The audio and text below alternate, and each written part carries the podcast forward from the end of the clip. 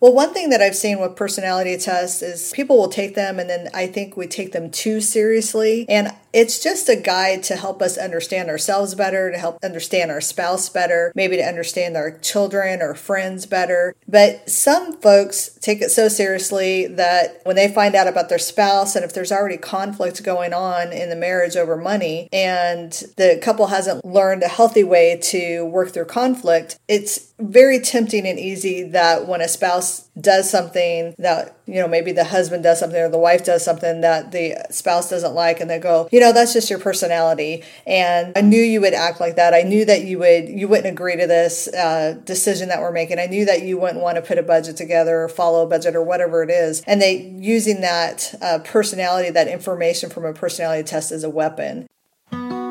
This is Life, Love, and Money with Dr. Angela Kaye Love, the podcast for couples who want to get a handle on their finances and strengthen their marriage at the same time. We take deep dives into the money challenges most married couples face and get real about them. Plus, practical tips on how to ensure a rock solid future for your money and your marriage. Now, Dr. Angela Kaye Love.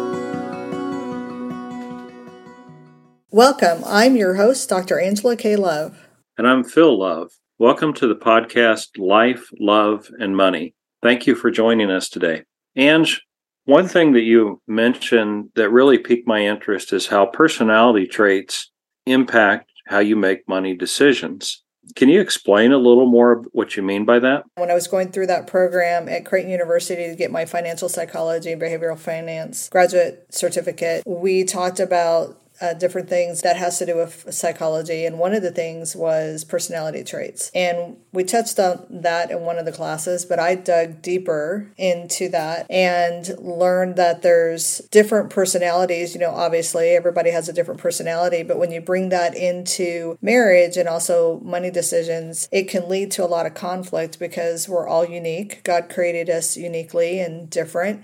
And that has a huge impact. Our personalities which are you know, we're born with that and then also our life experiences. And so we tend to view money differently and our personalities really drive or can drive our money decisions. How would one go about discovering what their personality traits are? There's different tests out there. There's a lot of popular ones. There's Myers-Briggs, there's the Pace Palette, there's DISC, there's the Enneagram, and the one that I like which isn't really known very well but has been around since the 1930s is the Big five personality test. Yeah, I remember I did the Myers Briggs when I was in banking school. And then one of my employers, we did a thing with the PACE palette, trying to understand how you could better communicate with each other. But you said you like this one that's different than that. Tell me why you like that one better. Well, the reason why I like the Big Five personality test is for several reasons. One is it's free, it's an open source, and it was created back in the 1930s, so it's dependable. And it can be compared to other personality tests like the Myers Briggs. If you know your results from the Big Five personality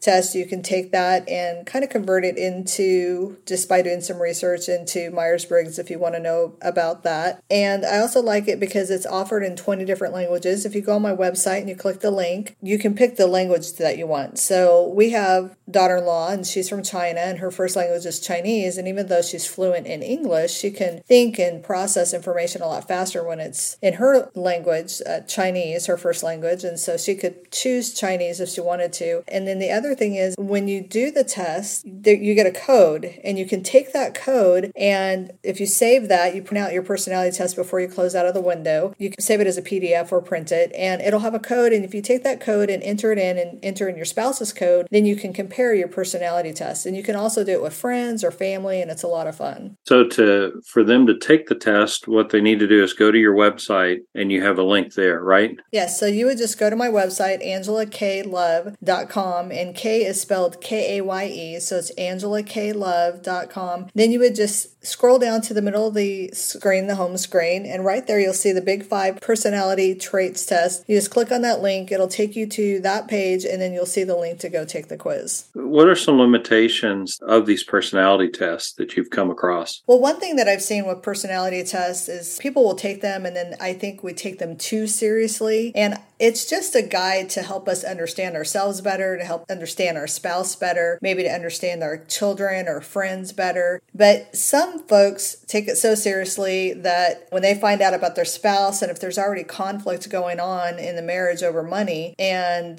the couple hasn't learned a healthy way to work through conflict, it's very tempting and easy that when a spouse does something that you know maybe the husband does something or the wife does something that the spouse doesn't like and they go you know that's just your personality. And i knew you would act like that. I knew that you would you wouldn't agree to this uh, decision that we're making. I knew that you wouldn't want to put a budget together or follow a budget or whatever it is. And they using that uh, personality that information from a personality test as a weapon. And so that's one limitation. A second limitation is using the personality test is an excuse for behavior so instead of saying the devil made me do it, it's, oh, well, that's just my personality and I can't help it. And I don't think we should use the personality test or the results from any personality test as a crutch to not take responsibility or to not want to try or to want to change. And so it's just a guide and you can change your attitudes and your behaviors and your choices. It just takes a lot of work. And so those are two limitations that I can think of right off the top of my head. I would think think that on these personality tests, since you're basically just answering some questions, that they could change from time to time, whether it's different seasons in your life or just different things that you're working through at that time that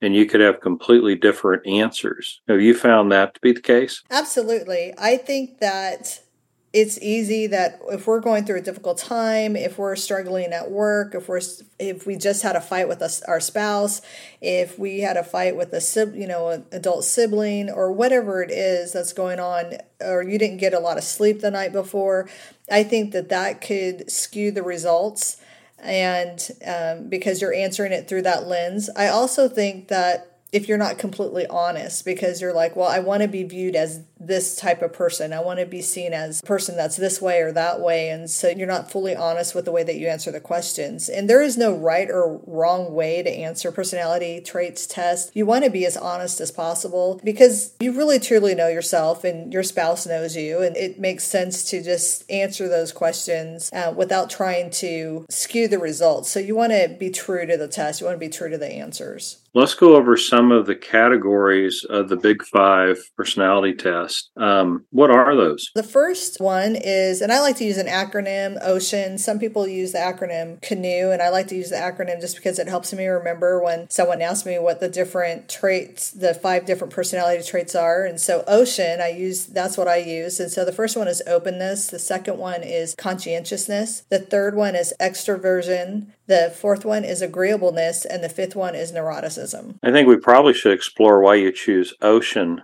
to use for your remembering your na- an acronym. Does this have anything to do with your love of finding seashells and fishing and stuff like that? Absolutely. I, as you know, I love to go shelling, and we're recording this through Zoom right now. And I'm actually at a conference where I'm uh, one of the speakers doing a breakout session, and I'm already spent time on the beach looking for shells and that's a lot of fun. And I, so i picked that acronym over canoe. But canoe i mean that's also on the water so i love the water. And but i went with ocean. Let's talk about the first one that you had here that's openness. If you had somebody that scores and before we do that we should probably back up a little bit because when a person takes the test, you score everything in whatever your category is. Is it possible that you're kind of open and conscientious or open and extroverted at the same time? I mean, score kind of work? You could be high on openness and extroversion. I'm high on conscientiousness and agreeableness. You're high on openness and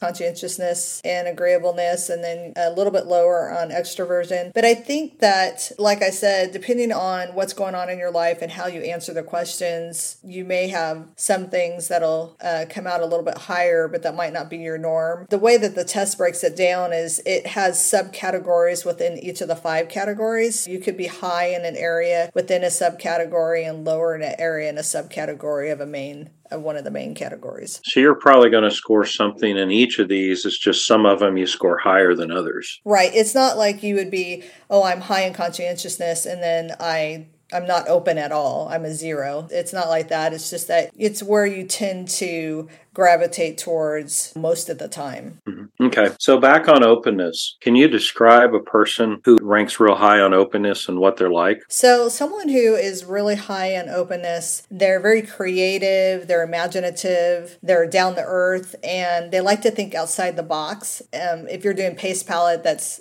would be known as a red, uh, the person who likes to think outside of the box. They're the ones that are like, there is no box. And they're very creative individuals. They're very perceptive. They're also very intelligent. They like to research, but they're the ones that come up with just really great ideas. They're visionaries. And that is what an open person is. So, in regards to money, how would an open person approach savings or investing? A person who's high on openness when it comes to money, they're the ones that if they have a financial planner or a friend, let's say, they're like, oh, I, I heard about this really great stock or I heard about this uh, really good investment opportunity, they're the ones that'll be more open toward looking at that. They're more apt to invest in different financial options. They might be more diversified in their financial portfolio. They tend to have higher savings and their purchases tend to be more diverse. They're more like the risk takers uh, rather than being risk adverse. So they're going to look at a bunch of different to- types of investments or savings vehicles and uh, are not afraid to look at something outside your typical credit union or bank CD or something like that. How does an open person approach work? When it comes to work, they're not ones that are really like routine. They're not those really task oriented, focused people. Although they're very perceptive and creative, they're the ones that if you were looking for how can we change this? How can we be innovative? Those would be the ones you would want to go to. If you had a business and you had a product that wasn't was doing really well but all of a sudden isn't doing well, they would be the ones that you would want to go to and say, "How can we make these changes?" And they're your innovative thinkers. How do open people approach spending like big purchases or stuff like that? They would look at doing a big purchase, but they would want to research that purchase. They would, because they like the intellectual aspect, they're the ones that are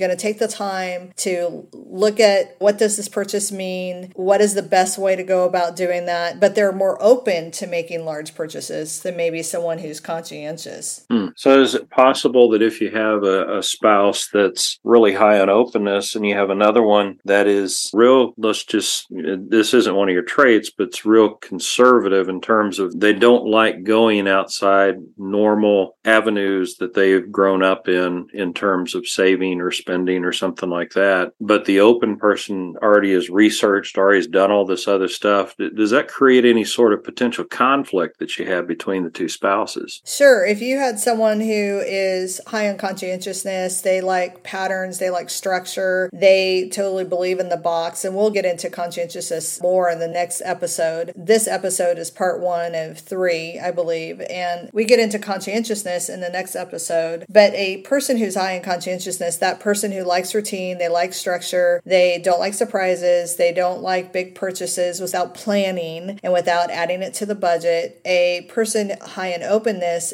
will be more open to probably creative financing or financing opportunities. They would be the ones that would be more like, well, I really want to get this uh, vehicle or large purchase or whatever they want to do. So let's pull some from our savings and some from our retirement plan and some from, you know, we'll do a loan over here. And they are the ones that probably a little bit be further ahead than someone who's high in conscientiousness. You know, they're ready to go, whereas person high in conscientiousness who's would be a little bit more conservative and reserved served and how money is spent, uh, they're going to have to kind of help them along. Or the conscientiousness person is the one that's going to kind of maybe help rein them back a little bit, rein back the the openness person, and that can cause conflict, especially if you get into like a power struggle. Hmm. So, are there any other features about openness, or if somebody scores high in that category, that we should know about? A lot of times, someone who's high in openness, like I said, they are very creative and imaginative. They have a lot of ideas. They're your visionaries, and if they have a spouse spouse who's high in conscientiousness or one of the other ones that aren't creative, that can cause some conflict there you just have to be patient. And I think with us, you tend to be more of the visionary. You know, you're more of the there is no box. I'm more of a here is the box. We need to stay within the parameters, you know, or the boundaries of this box. And but we help each other out, and we've learned over time. I think we had some conflict early in our marriage because we were so different with that. But I think over time we realized you could come up with the idea, and I could make it happen. That's really the way I think that married couples should look at their personality traits rather than fighting against each other is how can we use our personality traits to make our lives, our marriage more healthy and blend those and help each other out. All right. Well, that's a great discussion. And I want to thank everybody for listening to our podcast, Life, Love, and Money. We look forward to seeing you on the next episode. And Ange, can you tell them how they can find out about more episodes or where they can go? There's two options. You can hit the subscribe button on the app that you're listening to the podcast podcast. The other way that you could do it, which would be great, is if you signed up for the weekly digest, you can go on my website, Angela Kaye, and Kaye is spelled K A Y E. It's angelakayelove.com. And you scroll down to the bottom and you can sign up for the weekly digest. And when you sign up for that, you get a free copy of my financial audit PDF. And that's a really great tool to help you go through and do a financial audit on your finances. If you sign up for that weekly digest, you'll start getting an email once a week that will let you know that the next podcast is ready to go and also uh, have a couple of the past ones. All right, great. Well, thank you all for listening today, and we look forward to seeing you on the next episode.